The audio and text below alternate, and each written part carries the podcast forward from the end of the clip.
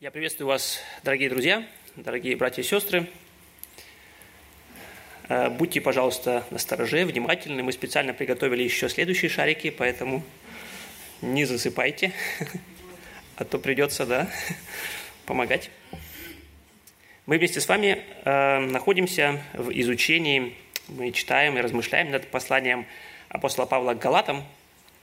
И э, в прошлый раз мы говорили над 10 стихом, может быть, немножко еще больше, чтобы взять э, контекст. Если вы э, читаете первую главу послания Галатам, то апостол Павел, как мы уже говорили, э, после приветствия он сразу же переходит к сути дела. Он сразу переходит к проблеме, адресует ее, потому что он настолько как бы, ну, возбужден э, тем обстоятельством, которое происходит, тем событиями, которые происходили в той области, в этих церквах э, э, этой местности Галатии. И он сразу с 6 по 9 стих мы читаем, он делает очень такое категоричное утверждение. Он говорит о том, что нет иного Евангелия. Все те люди, которые приходят и говорят какие-то иные новые, как бы сказать, идеи превозносят – все это не имеет сути, не имеет как бы этого качества истины, поскольку Евангелие Иисуса Христа, оно одно. И он произносит э, проклятие, он настолько серьезно это воспринимает, что он не просто говорит, ну, они придерживаются одного мнения, а я вот так по-другому думаю. Здесь не может быть никакого, как сказать, второго мнения в отношении Евангелия, поскольку Евангелие, оно одно. И он произносит э, анафему, произносит проклятие на тех, кто э, распространяет, кто проповедует иное Евангелие. И э, об этом мы уже говорили. И 10 стих он адресует, в прошлый раз мы говорили, э, здесь он говорит, у людей ли я ныне ищу благоволение или у Бога, людям ли угождать стараюсь, если, же, если бы я и поныне угождал людям, то не был бы рабом Христовым. Мы говорили в тот раз, что здесь он э, показывает или еще раз адресует те обвинения, которые выдвигались в его сторону, что со стороны вот этих людей, которые приходили, со стороны э, лжеучителей, которые говорили, э, ну, что Павел здесь проповедует? Он просто э, угождает этим язычникам, он просто хочет упростить эту сложную, э, такую тяжелую религию иудаизма, он хочет ее просто сделать более адаптировать, для того, чтобы язычники проще, легче были, э, принимали ее, чтобы им было легче э, таким образом ну, приходить ко Христу. Здесь он говорит, что нет, это неправда, неправда, это неправильное обвинение, он не угождает людям. Если бы он угождал людям, он бы не был рабом Христовым, не угождал бы Христу. И мы говорили как раз и в прошлый раз, может быть, кто-то еще помнит, как раз о том, что мы, что мы делаем, какие наши отношения с людьми. Угождаем мы людям или мы угождаем, тем самым мы угождаем и себе, или же мы служим людям, когда мы готовы э, собой пожертвовать для того, чтобы другим было хорошо. И поэтому мы призваны как раз так же, как и апостол Павел говорит, не угождать другим людям, но служить им. И сегодня мы идем дальше. Сегодня мы будем читать 11 стих. 11 и 12 стих. «Возвещаю вам, братья, что Евангелие, которое я благовествовал, не есть человеческое, ибо и я принял его и научился не от человека, но через откровение Иисуса Христа. С этих стихов, как бы вот то, что мы говорили до этого, 6-9 стих, он делает такое категоричное заявление. И вот с 11 стиха он теперь как бы начинает обоснование, начинает доказательство этого своего утверждения. Почему? Почему он говорит так? Почему он э, проявляет такую категоричность? Этот э, стих 11, он начинается с такого слова «возвещаю вам». Это как бы имеет такую форму такого, ну как, официального заявления. То есть здесь он э, делает что-то такое официальное, официальное заявление. почему же Евангелие, здесь он э, тоже объясняет, почему э, Евангелие может быть только одно, почему э, он настолько категоричен в своих заявлениях, и э, в своем суждении, в своем осуждении этих ложных учителей, об этом он говорит в том же 11 стихе, потому что Евангелие – это не есть человеческое.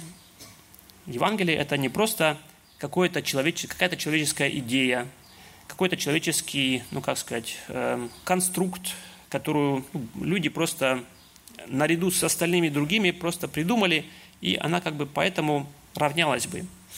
С самого, если мы уже э, были внимательны, с самого первого стиха, самых первых стихов апостол э, Павел, он э, противостоит, он противопоставляет себя, противопоставляет себя авторитету людей. С самого начала говорит, что я апостол не людьми назначенный. И здесь опять же мы встречаем, да, что это Евангелие, оно не человеческое.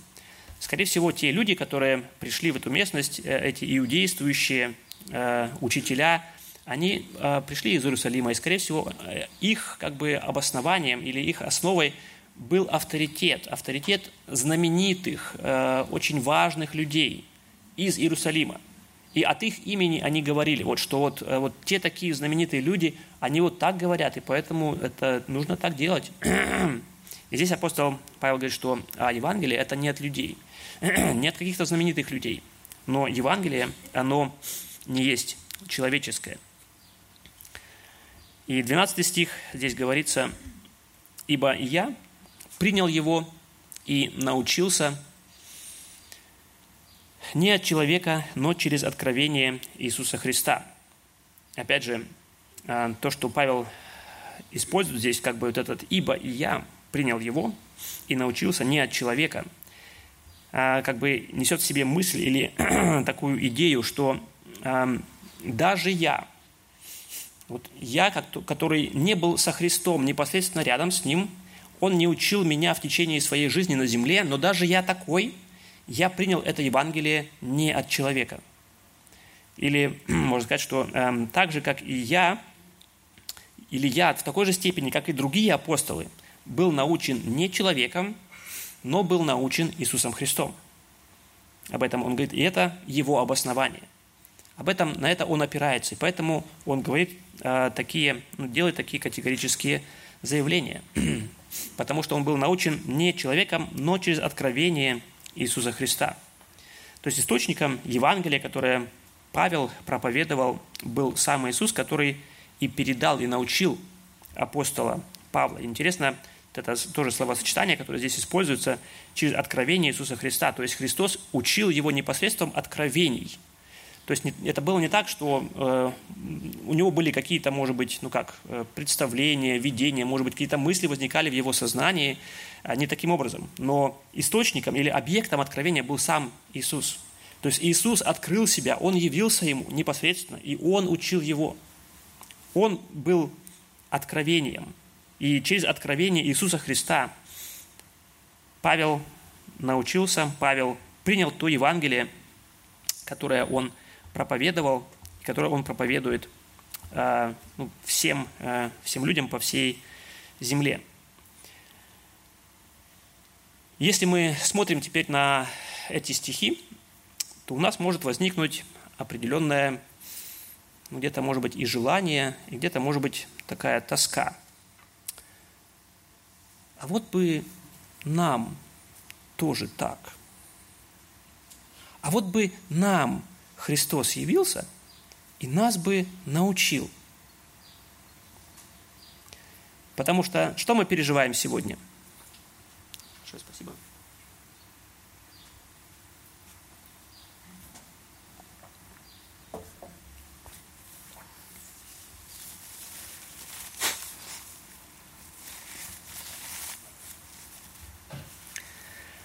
Что мы переживаем сегодня, если мы посмотрим вокруг нас, это мы можем заметить, увидеть время большой неопределенности.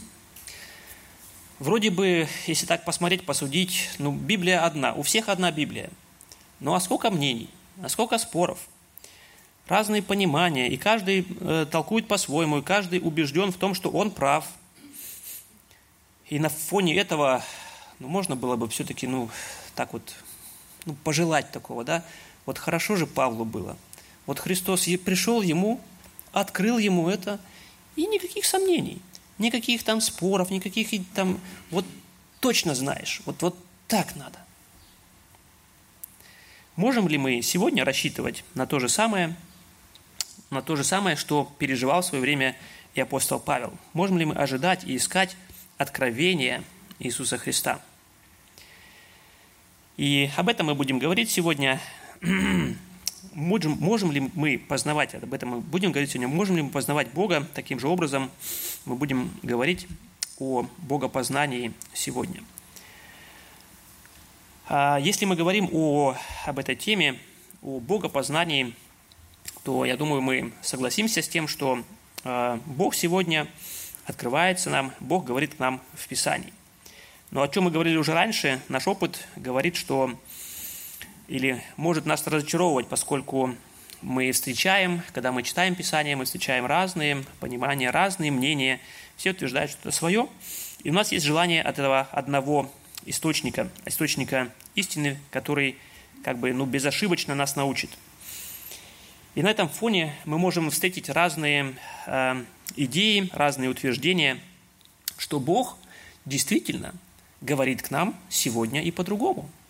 Библия – это истина, сто процентов. Но есть и что-то другое. Ведь если мы э, сделаем такие подобные э, логические рассуждения, ведь где находится, где обитает Бог сегодня? Он же обитает, ну, понятно, да, Он на небе, Он везде, как вездесущий Бог, но Он же обитает тоже и в нас. Да? Он же живет в нас Духом Святым. И поэтому некоторые приходят к заключению, ага, так Бог оказывается в нас, Он же истина. Значит, источник истины, Он не где-то вне меня, Он не где-то в другом месте. Он сокрыт во мне. И значит, чтобы познавать истину, мне нужно обращаться внутрь. Мне нужно обращаться внутрь меня, слушать меня. Или э, там источник истины. Он находится внутри нас. И поэтому некоторые и утверждают, и действительно в своих поисках истины они обращаются к э, этому поиску, поиску истины внутри себя через какие-то духовные познания, через какие-то особые специальные духовные переживания и откровения. О содержаниях, о том, э, о содержаниях подобных откровений мы будем, если Бог даст, говорить еще в следующий раз, и как это влияет на нашу духовную жизнь. Но сегодня давайте будем, э, останемся как бы в общей этой теме. Стоит ли нам вообще искать какие-то особые духовные или чувственные переживания? Особые духовные или чувственные переживания. При этом я хотел бы оговориться, что я имею в виду. То есть, если мы говорим о переживаниях, я не имею в виду такие ситуации или подобные случаи, когда я нахожусь э, в своей комнате, в своей тихой комнате, когда я имею это тихое время, и вдруг э, понимаю, что читая Писание или размышляя над Писанием, что Дух Святой начинает говорить ко мне, начинает э, открывать мне какие-то, допустим, места Писания, или показывает мне какие-то э, э, эпизоды моей жизни, где что-то я сделал не так, или что-то мне нужно изменить, где я еще не э, настолько похож на Христа, как мне это нужно сделать. Я говорю не этом не об этом. Целью, а, когда я иду в эту тихую комнату, не является как раз пережить вот что-то подобное.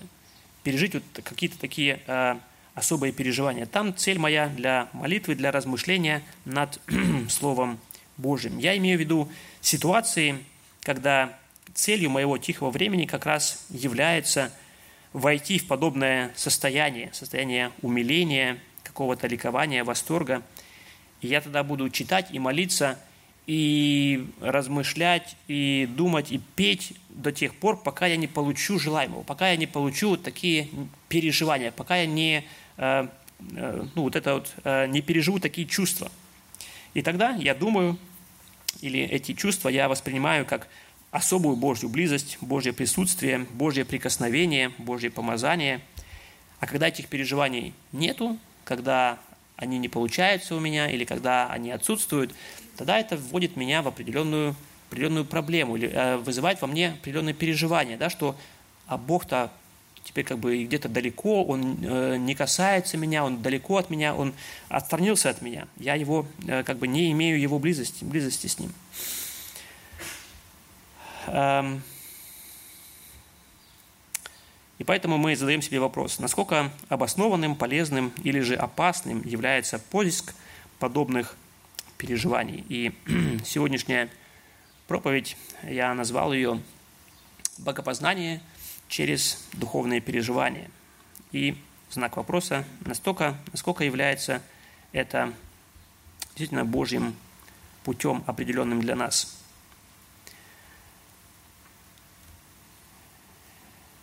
Мне бы хотелось говорить в первую очередь об опасности.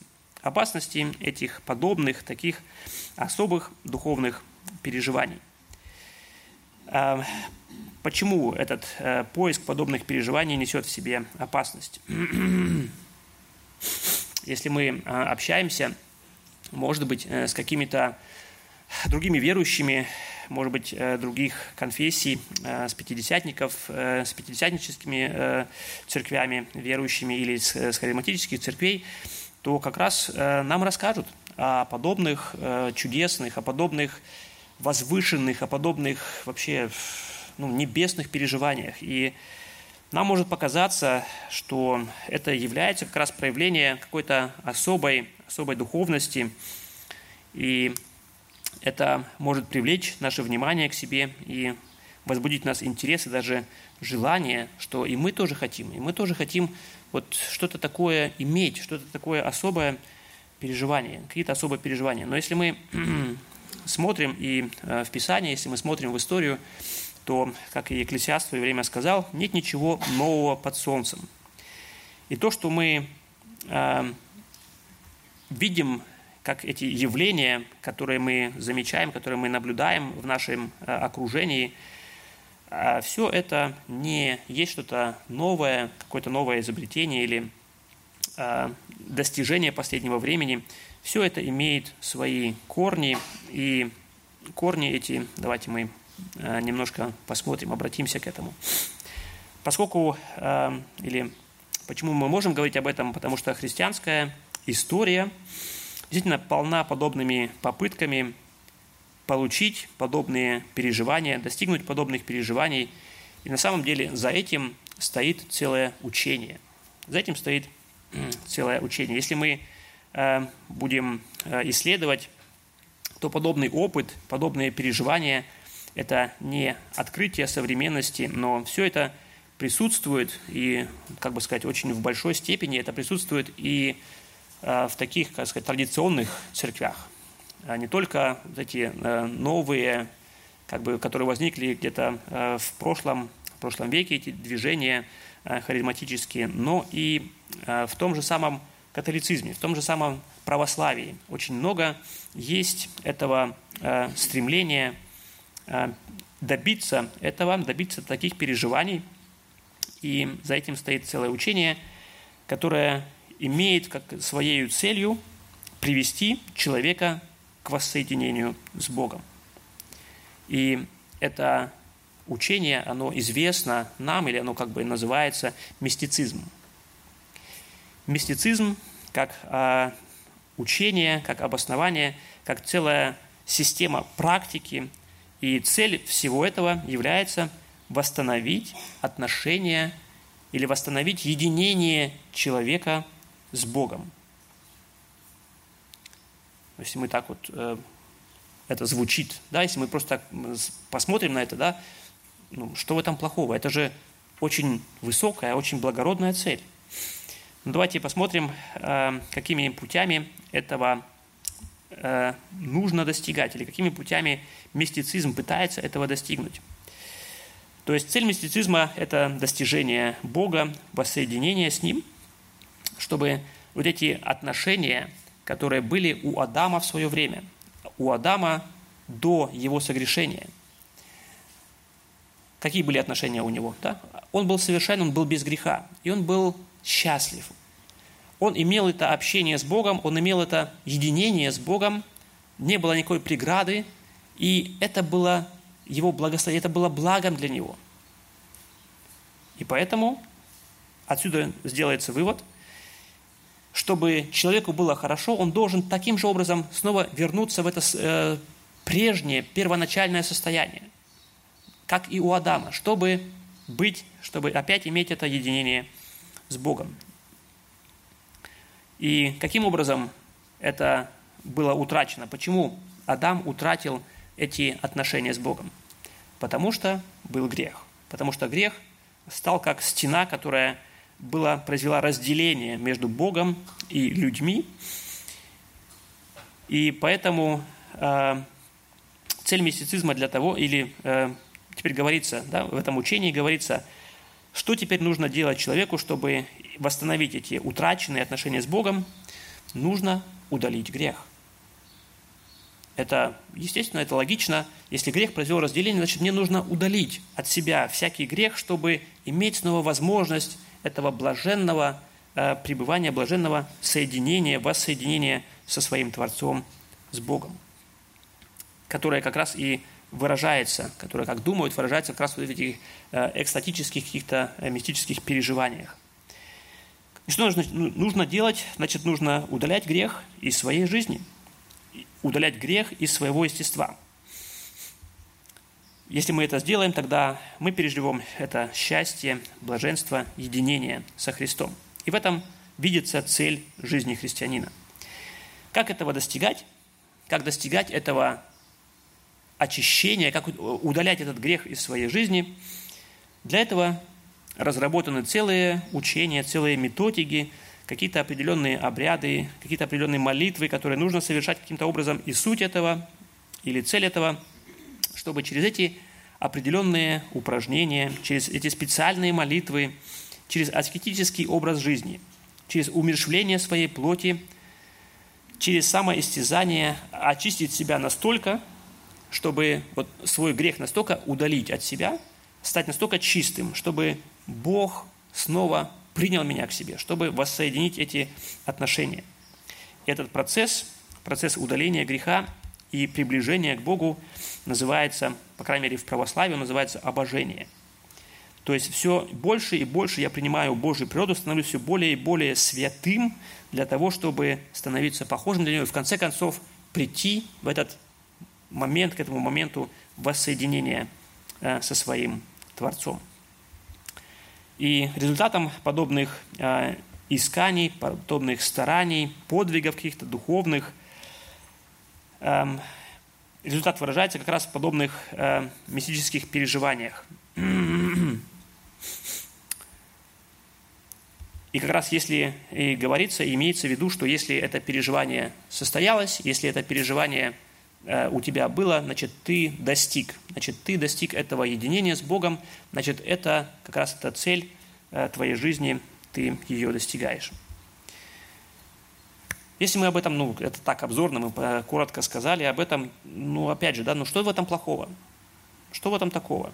Разве это плохо? Разве плохо желать искать подобные радостные э, переживания?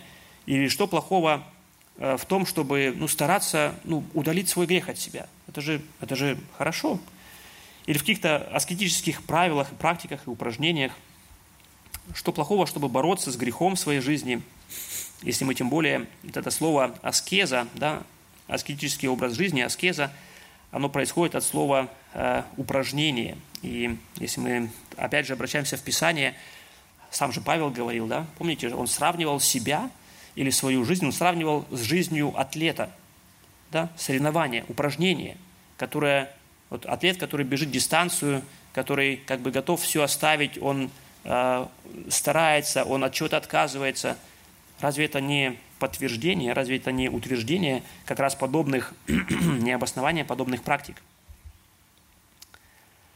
Но если мы внимательны к Священному Писанию, если мы э, внимательно э, относимся к этому, если мы смотрим туда, то мы видим, что Писание не призывает нас к тому, чтобы мы искали подобных э, переживаний и не оправдывает подобные практики.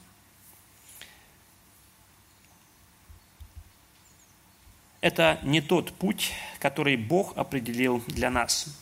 Цель благородная, цель хорошая – чтобы мы восстановились, чтобы мы воссоединились со своим э, Творцом.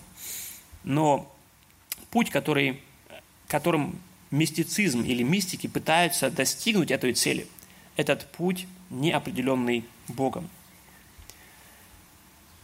Проблема в том, что я своими силами, если я следую этому учению, то я своими силами, своими заслугами, своими стараниями, своими подвигами я пытаюсь добиться или иметь, получить право прийти снова к Богу или воссоединиться, восстановить эти отношения.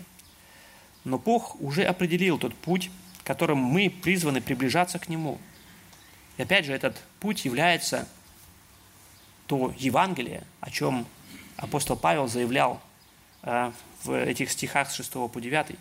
Евангелие Иисуса Христа. То есть мы приближаемся к Богу не посредством того, что мы настолько стали хорошими, что мы настолько уже осветились, что в нас уже не стало греха, вот настолько мы чистыми стали, что Бог в своей святости готов принять нас в свое общение, принять нас на основании наших заслуг, на основании наших стараний, на основании того, что мы вот так хорошо себя старательно очистили, вот мы столько посвятили себя, вот мы столько как бы умерщвляли себя, свою плоть, что теперь я достоин того, чтобы Бог прикоснулся ко мне, чтобы Бог восстановил эти отношения со мной. Это не тот путь. Мы приближаемся к Богу, и это Его цель, и Его желание, чтобы мы приближались к Нему, но только посредством Иисуса Христа – посредством того, что Он сделал нас святыми. Не мы делаем себя святыми. Мы живем, мы живем в процессе, в процессе освящения, где Дух Святой работает в нашей жизни, где этот грех удаляется из нашей жизни, или этот процесс происходит постоянно, постепенно в нашей жизни. Но мы не достигнем этого совершенства здесь на земле, мы будем вместе с Ним там, в небесах. И происходит это приближение к Ним не только не благодаря нашим стараниям, но только благодаря заслугам Иисуса Христа, благодаря тому делу, которое Он совершил на кресте, благодаря Его праведности, мы можем иметь право, иметь надежду на восстановление этих отношений с Небесным Отцом, на основании Его праведности, которая вменяется нам, верующим в Него. И мы получаем эту Божью природу не в результате того, что мы вот эти процессы вот этого обожения, где мы становимся все больше и больше как бы похожими, пока мы не получим эту Божью природу в конце концов, но эту Божью природу Бог дает нам в результате рождения свыше. В момент рождения свыше Он дает нам, Он делает нас причастниками Его естества, Он дает нам свою Божью природу, Он дает нам Духа Святого, делает, нам, делает нас своими детьми уже в тот момент, и где мы уже в качестве этих Божьих детей – вмененные, э, или имеющие, обладающие этой праведностью Иисуса Христа, которая вменена нам э, по милости Его, мы идем этот, этот жизненный путь вместе, вместе с Ним, ожидая этой будущей встречи на небесах. И хотелось бы вместе с вами еще прочитать одно место из э, послания к евреям, 4 глава, 16 стих. Здесь говорится, «Посему да приступаем с дерзновением к престолу благодати, чтобы получить милость и обрести благодать для благовременной помощи. Здесь призывается, чтобы мы приступали к Богу, чтобы мы шли к Нему. Но почему мы можем, почему мы можем вот это, иметь это дерзновение? Не дерзость, а дерзновение. На каком основании? Не на основании того, что мы усовершенствовались настолько, что мы очистили себя настолько, что мы достойны теперь предстать пред престол Божий. Если мы прочитаем это же место – с 14 стиха, немножко раньше, здесь говорится, «Итак, имея первосвященника великого, прошедшего небеса Иисуса, Сына Божия, будем твердо держаться исповедания нашего. Ибо мы имеем не такого первосвященника, который не может сострадать нам в немощах наших, но который, подобно нам, искушен во всем, кроме греха. Посему, поэтому, да приступаем с дерзновением к престолу благодати, чтобы получить милость и обрести благодать для благовременной помощи. Не на основании нашей праведности, но только потому мы можем иметь это дерзновение предстать пред Бога, потому что у нас есть первосвященник, который за нас, который за нас ходатайствует. Благодаря Его праведности, которую Он дает нам, мы имеем это право, это дерзновение приходить или приближаться к Богу. Поэтому и в свое время реформаторы, они делали эти, делали эти ключевые утверждения, на которых они строили как бы свою веру, свою жизнь. И одни из этих э, утверждений были как раз «Соло Христос», только Христос. Только на основании жертвы Иисуса Христа мы можем имеем право, имеем надежду приблизиться к Нему. И соло грация, только по благодати, только по благодати Его, по вменению Его, Его праведности нам, мы имеем право и надежду предстать пред этот престол Божий. Если мы посмотрим дальше, исследуя Писание, то мы можем увидеть, что а, Писание не содержит в себе призыва или не ободряет искать подобные какие-то особые духовные переживания. Если мы читаем Писание, то мы действительно можем а, в некоторых а, эпизодах мы можем найти описание чего-то похожего или чего-то подобного. И некоторые, как бы, ну или многие как раз э, это учение мистицизма, они берут эти описания для того, чтобы как бы, ну, оправдать свои э, какие-то практики, оправдать свое учение. Например, одно из э, мест или событий, которое произошло, э, это событие преображения Господа. Э, в Евангелии от Матфея, с 1, э, 17 глава, с 1 по 7 стих мы прочитаем. «По прошествии дней шести взял Иисус Петра, Иакова и Иоанна, брата его, и возвел их на гору высокую одних, и преобразился перед ними. И просияло лицо его, как солнце, одежды же его сделались белыми, как снег.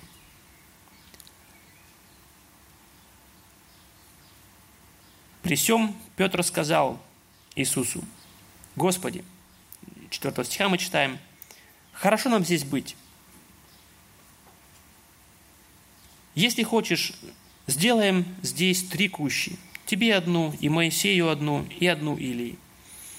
Когда он еще говорил, все облако светлое осияло их, и се глаз с облака глаголящий, «Сей есть Сын мой, возлюбленный, в котором мое благоволение, его слушайте». И, услышав, ученики пали на лица свои и очень испугались. Но Иисус, приступив, коснулся их и сказал, «Встаньте и не бойтесь».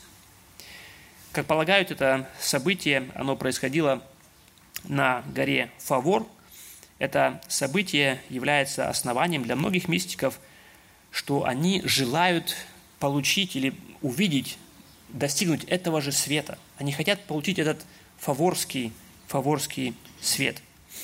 И, как мы видим, э, переживание или то, что, о чем э, Петр говорит здесь – хорошо нам здесь быть. Да? То есть он переживает какое-то вот это как раз возвышенное какое-то состояние. Да? Вот то, что где-то вечность, где-то вот небеса, где-то небо, да, оно каким-то образом вот прикоснулось к нему, и он переживает это ну, не, не, не как-то, ну, что это как-то ему плохо, или, э, но он переживает это как бы с восторгом, ему хорошо.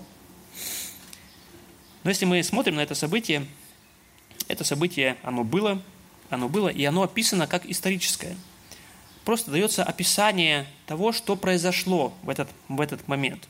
И нигде более в Писании мы не находим того, чтобы мы призваны были или призывались стремиться таким же образом увидеть этот, этот свет. И тем более мы не находим нигде ни Петра, ни Иакова, ни Иоанна, которые пережили это и которые теперь бы стремились, вот давайте вот еще раз вот так вот сделаем, вот, вот здесь попастимся, здесь помолим, помолимся, попоем еще здесь, чтобы еще раз увидеть этот цвет. Нам так было хорошо, мы хотим его увидеть еще раз. Этого нигде нет. Это было событие, оно было один раз в истории, в истории жизни, и нигде больше ни Петр, ни Яков, ни Иоанн, они сами не призывают к этому, чтобы этого нужно искать нам было, и сами нигде мы не видим, что они как бы пытаются это повторить, это переживание – то же самое мы можем сказать и об иступлении, которое Петр пережил тоже в свое время, перед тем, как к нему пришли посланные от э, Корнилия. Это еще одно событие из книги «Деяния апостолов» с 10 главы, с 9 по 11 стих. Здесь говорится, «На другой день, когда они шли и приближались к городу, Петр около шестого часа взошел наверх дома помолиться – и почувствовал он голод и хотел есть. Между тем, как приготовляли, он пришел в иступление и видит отверстие небо исходящий к нему некоторый сосуд, как бы большое полотно, привязанное за четыре угла и опускаемое на землю. Опять же, здесь, если мы посмотрим это описание этого события, то мы можем как бы, ну, какие-то элементы здесь заметить и взять для себя как бы как обоснование, как э, обоснование для каких-то практик. То, смотрите, э, он зашел на крышу, чтобы помолиться. Он был как бы, он, э, ну, он молился в это время.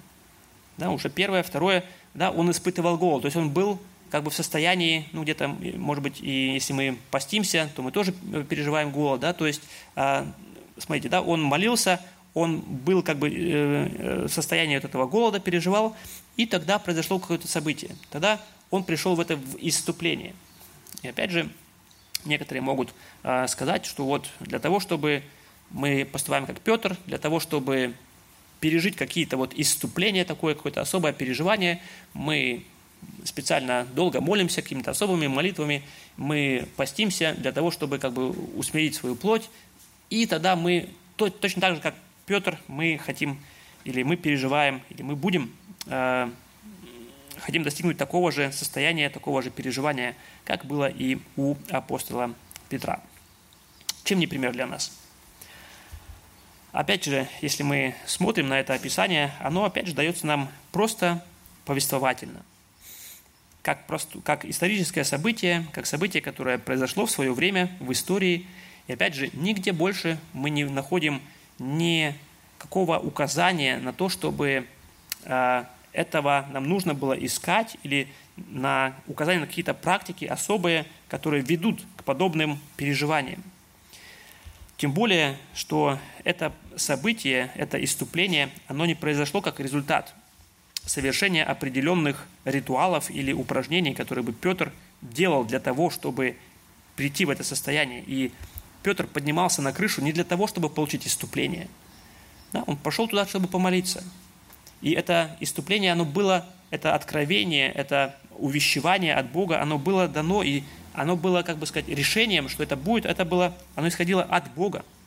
Бог принял решение, что в этот момент ему нужно получить эту информацию таким образом. И мы видим, что инициатива, она исходит от Бога, и в свое время Бог давал людям переживать что-то и это имело свою определенную цель, как и у апостола Петра в данном случае, но это было необходимо для тех людей в тот момент истории. И опять же, если мы смотрим, читаем дальше Писание, Новый Завет, послание, нигде больше мы не видим а, указания на то, чтобы нам ну, как бы нужно таким же образом стремиться иметь или получить такие же переживания, что Бог хочет открываться нам таким образом, посредством таких переживаний, посредством таких откровений. Если мы говорим, если мы ну, как бы делаем такой обзор э, Писания, где мы еще можем видеть подобные переживания, подобное описание, подобных каких-то особых духовных переживаний, то мы наверняка также вспомним и самого апостола Павла. В, во втором послании к Коринфянам, в 12 главе, с 1 по 7 стих, Павел описывает свои переживания, которые были в его практике, в его жизни – Мы читаем с 1 по 7 стих. Приходится, это э, текст в переводе Касьяна. Приходится хвалиться. Не полезно это, но я приду к видениям и откровениям Господним. Знаю я у человека во Христе, что он 14 лет тому назад, было ли то в теле, не знаю, было ли вне тела, не знаю, Бог знает, восхищен был до третьего неба – и знаю я об этом человеке, было ли то в теле, не знаю, было ли то, было ли то без тела, не знаю, Бог знает, что он был восхищен в рай и слышал неизреченные слова, которые нельзя человеку выразить. О нем буду хвалиться, о себе же самом не буду хвалиться, разве только немощами. Ибо если я захочу хвалиться, я не буду неразумен. Ибо, ибо я скажу истину – но я от этого воздерживаюсь, чтобы не подумал, кто обо мне сверх того, что видит и слышит от меня. и чтобы я не превозносился чрезвычайностью этих откровений, дано мне было жало во плоть.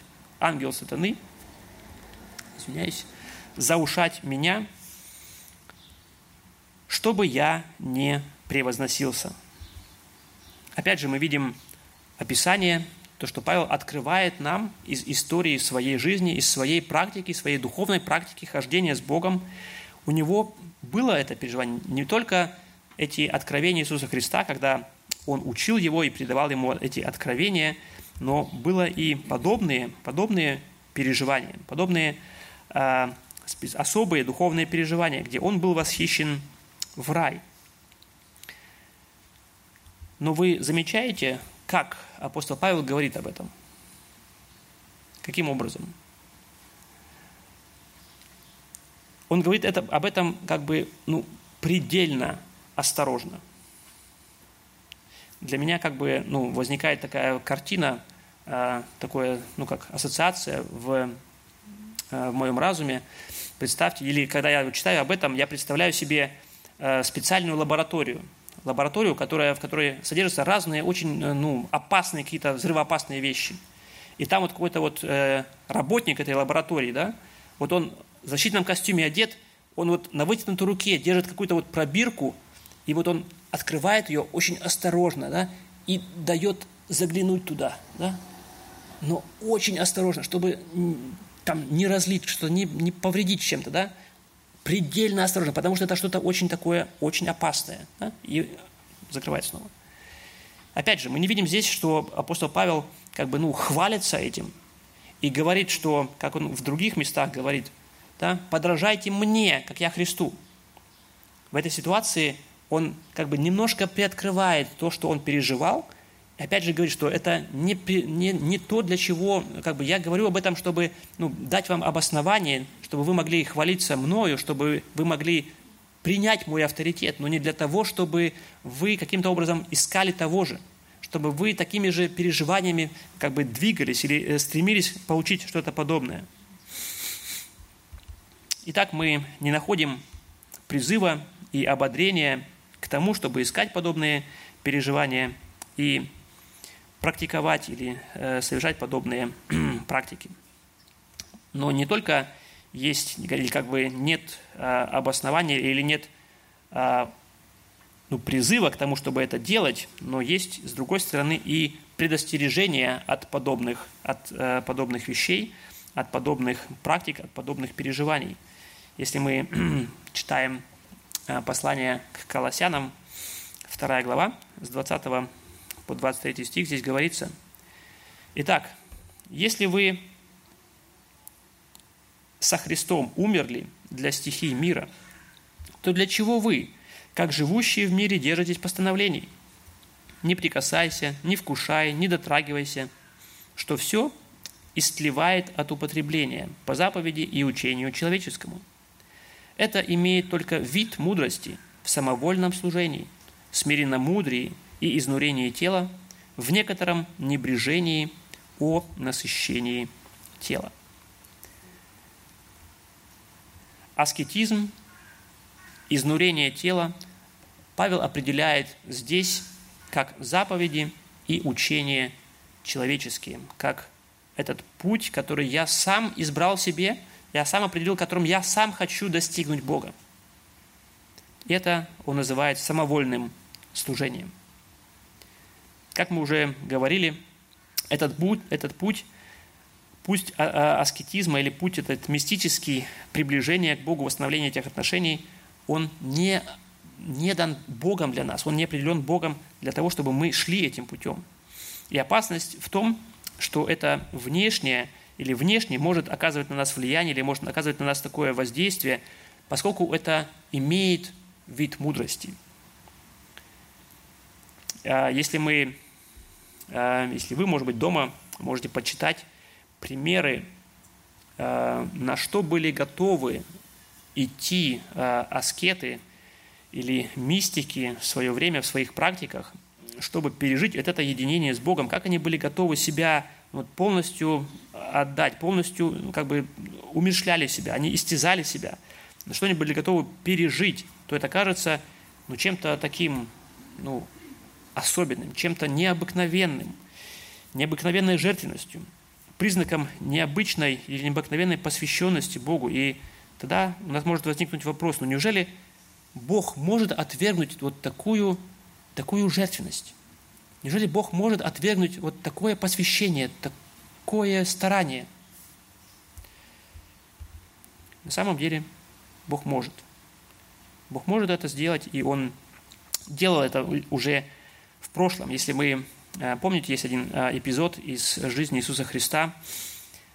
Они очень часто общались с фарисеями, и э, если мы знаем, если мы из истории помним, то фарисеи следовали определенным правилам в своей жизни, которые были во многом как бы ну, еще более строже, они были еще более, ну как, объемнее, чем то, что требовал закон, закон Моисея. И поэтому они прилагали много стараний, они много усилия, они много жертвовали своими какими-то удобствами, своими какими-то удовольствиями для того, чтобы иметь вот это чувство, в конце концов, что они достойны теперь похвалы от Бога. И они были уверены в том, что этими своими стараниями, этим своим чрезмерным усердием они служат Богу, и что Бог доволен их готовностью идти дальше, чем, чем даже то, что требовал закон Моисея, или Бог через э, это, этот закон. Если мы читаем Евангелие от Матфея, 15 глава, 10 по 13 стих, здесь есть э, как раз описание, где опять было определенное столкновение у Иисуса с фарисеями. Э, из 10 стиха мы читаем, «И призвав народ, сказал им, слушайте и разумейте, не то, что входит в уста, оскверняет человека, но то, что выходит из уст, оскверняет человека». Тогда ученики его, приступив, сказали ему, «Знаешь ли, что фарисеи, услышав слово сие, соблазнились. Он же сказал в ответ, «Всякое растение, которое не Отец мой небесный насадил, искоренится». То есть в этом в контексте речь шла о ритуальном омовении рук. Фарисеи были очень ревностны в этом и требовали этого от других. Иисус показывает им, что эта ревность, она как бы пустая, она самовольная – она следует человеческому учению, поскольку Бог этого не требовал, Бог этого не желает подобных практик. И поэтому он отвергает, он говорит, что этого не нужно делать, и это старание, это усердие, оно пустое.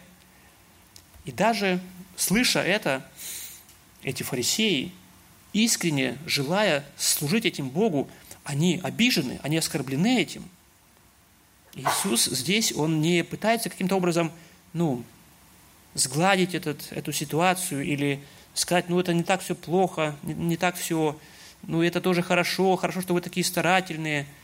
Он конкретно заявляет, то, что не Отец мой насадил, оно искоренится.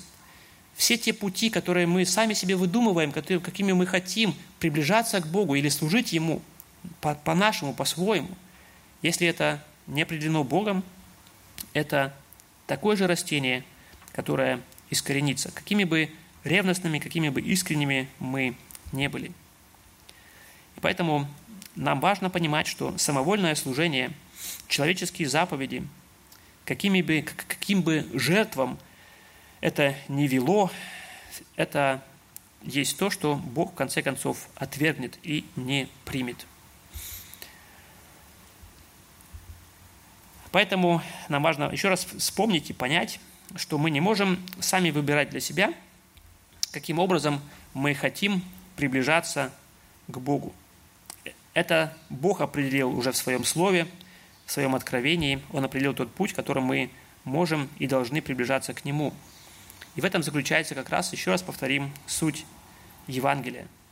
Суть Евангелия, которое Павел защищает в послании к Галатам – Опять же, мы стараемся или мы спасаемся не в результате наших стараний, не в результате того, что мы заслужили это спасение, и мы настолько обожились, мы настолько стали совершенными, что Бог, Он уже может принять нас к себе без того, чтобы Его святость была как бы каким-то образом осквернена. Мы настолько очистили себя, что Бог должен принять нас уже. Но опять же, результат этого или заслуга в этом наша, то, что мы заработали свое спасение. Но Божий путь в том, что наш, наше спасение, оно только в Иисусе Христе, только через Его жертву. Он взял наши грехи, нашу вину на себя, и это Божье наказание за грех, возмездие за грех, смерть, которую Он провозгласил, этот суд за грех, он был совершен над Христом. И наш грех уже наказан. Наказан был в тот момент, когда Христос страдал и умер за нас – и вместо этого Он дает нам свою праведность. Он берет наши грехи и вменяет нам свою праведность, свою, совершенную, не нашу, которую мы пытаемся каким-то образом э, достигнуть, но Его совершенную праведность. Он дает нам и вменяет ее. И только на основании этой праведности мы можем приближаться, мы можем иметь это дерзновение приближаться к Нему. И все это происходит благодаря или посредством нашей веры. Мы верою призваны принять это, и по вере Бог дает нам это спасение и дает нам это рождение свыше. И поэтому, опять же, вместе с реформаторами мы провозглашаем «соло фиде» – только по вере, только благодаря или посредством нашей веры, не благодаря, не по нашим каким-то заслугам. И еще одно замечание, если мы вернемся немножко а, к 20 а, стиху.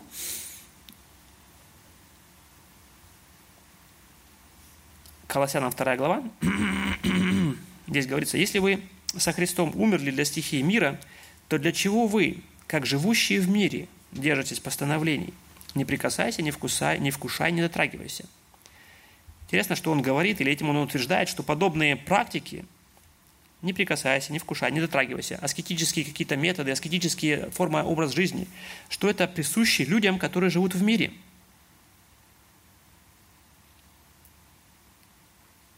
И это действительно, если мы посмотрим вокруг нас, если мы посмотрим как бы в мире, то, что происходит в мире, разные, в разных народах, которые Христа не знают, но которые как бы живут в язычестве, то мы видим подобный опыт, он присутствует и там. Там же точно так же есть мистицизм и аскетизм – это не только практика среди тех, кто причисляет себя к христианству, но похожие, подобные практики мы видим также среди языческих каких-то культов, среди восточных религий.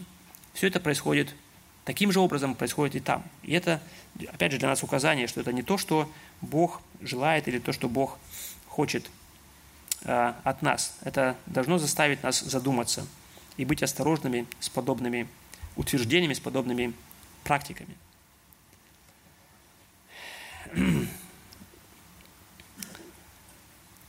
Что это может теперь практически значить для нас? Во втором послании к фессалоникийцам, во второй главе, с 1 по 2 стих, апостол Павел здесь призывает верующих – Э, во втором стихе, «Не спешить колебаться умом и смещаться ни от духа, ни от слова, ни от послания, как бы нами посланного, будто наступает уже день Христов. Не спешить колебаться умом». Если мы встречаем подобные, подобных людей, которые практикуют или которые э, могут утверждать, что они имеют подобные переживания, что они э, ну, доказывают этим, что они особенно духовные, что они имеют какую-то особую близость с Богом. Не спешите колебаться умом. Мы будем, давайте будем внимательны э, к тому, что происходит вокруг нас, помня предупреждение Господа в Писании в отношении подобных практик, в отношении того, что они обладают этой внешней, как бы вот этим внешним, ну как, э, привлекательностью. Это может, она обладает, э, выглядит со стороны как особ, чем-то особым, какой-то особой духовностью, особой мудростью. Но при всем этом нам нужно не спешить, не спешить колебаться умом. Если мы так сильно желаем воссоединиться с нашим Господом, мы обязательно достигнем это в свое время. Но это будет уже не в этой жизни нашей, но в вечности. Мы жаждем этого воссоединения с нашим Господом, и в Писании Он обещает нам, что это когда-то обязательно произойдет. В первом послании к Коринфянам, 13 глава, 12 стих, здесь говорится, «Ибо теперь мы видим гадательно в зеркале, тогда же лицом к лицу. Теперь я знаю отчасти, тогда же познаю, подобно тому, как я был познан». Мы говорим, или тема сегодня Богопознание. И каким образом Бог открывает себя, в на, э, себя нам. И опять же, наше желание как можно ближе приблизиться к Нему. И тем не менее, сам апостол Павел признает, что находясь, имея вот все эти откровения, имея все эти переживания, он признает, что сейчас, в этой жизни, все равно мы видим или мы познаем, мы знаем только гадательно. Но настанет то время, другое время, вечность, когда мы увидим Его, когда мы увидим Его, каков Он есть, и будем знать Его или познавать Его непосредственно, напрямую. Это то время, которое Бог определил для этого, и нам не нужно пытаться как бы, ну, сократить дистанцию, да, срезать, скосить э, где-то, чтобы поскорее этого достигнуть. Это будет в свое время. Об этом же говорит и Иоанн в своем э, первом послании, в третьей главе, вторым стихом здесь говорится, «Возлюбленные, мы теперь дети Божьи, но еще не открылось, что будем. Знаем только, что когда откроется, будем подобны Ему, потому что увидим Его, как Он есть».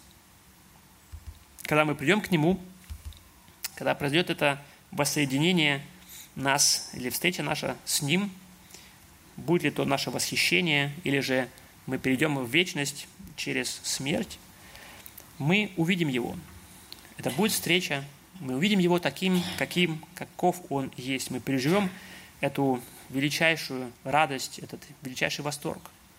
Но это будет в то время, не сейчас. Не в результате каких-то моих духовных поисков и подвигов, не в результате моих э, каких-то жертв, в результате того, что я стяжал каких-то божественных энергий уже достаточно, чтобы уже прийти в этот образ и уже сейчас, уже здесь иметь этот контакт, эту связь, эту встречу с Богом. Но мы, когда придем к Нему, тогда это произойдет, и это будет Его действием, действием Его милости, Его, Его благодати. Как же мы можем сейчас, уже сейчас познавать Бога? Мы можем познавать Бога на практике. Мы можем познавать Бога на практике, в практике нашей жизни. И интересное место, где э, в послании к Колоссянам, в первой главе, опять же, с 9 по 10 стих, апостол Павел говорит, «Посему и мы с того дня, как о сем услышали, не перестаем молиться о вас и просить, чтобы вы исполнились познанием воли Его во всякой премудрости и разумении духовном, да? То есть это, с одной стороны, хорошо. Да? То есть там нужно познавать Его, познавать Его премудрость, то, как Он открывается нам. Открывается нам э, в Писании. Мы призваны познавать Его волю. И интересно, что это приведет нас к следующему. Мы познаем, мы исполняемся познанием Его воли. 10 стих дальше мы читаем, чтобы поступать достойно Бога, во всем угождая Ему, принося плод во всяком деле благом и возрастая в познании Бога мы познаем Бога для того, чтобы жить достойно Бога. Наше познание, Бога познание, оно не просто должно как бы, ну, заключаться или останавливаться на каких-то просто ну, информации, которую мы собираем, что мы знаем, что мы э, узнаем о Боге, какой Он. Но наше э, познание Бога, оно должно выражаться в том, чтобы мы оно должно на практике нашей жизни выражаться. Оно должно быть, иметь влияние на нашу жизнь, чтобы мы поступали достойно Бога во всем угождая Ему, принося плод во всяком деле благом. И в результате того, что мы познаем Бога, что мы живем для Него таким образом, мы, как говорится в конце этого стиха, что мы будем возрастать и в познании Бога. Уже не просто, не в результате каких-то э, наших мистических переживаний, не в результате каких-то наших особых духовных переживаний, но мы переживаем, мы учимся или мы познаем Бога мы можем познавать Его в практике, на практике нашей жизни. Когда мы, изучая Писание, когда мы подчиняем свою волю, подчиняем ее действительно воле Божьей, которая открыта в Писании, где мы поступаем соответствующим образом, и где мы в нашей жизни переживаем уже действие Бога. Мы познаем Его уже на, на практике. Поэтому давайте быть осторожными с тем, чем мы увлекаемся, что мы практикуем, что мы слушаем, чем мы восхищаемся, к чему мы стремимся, чтобы нам не сделать ошибки и не поколебаться умом и не принести и не понести урон в своей жизни, в своей духовной жизни в результате этого. Это мое пожелание для нас с вами сегодня. Аминь. Аминь. Давайте помолимся.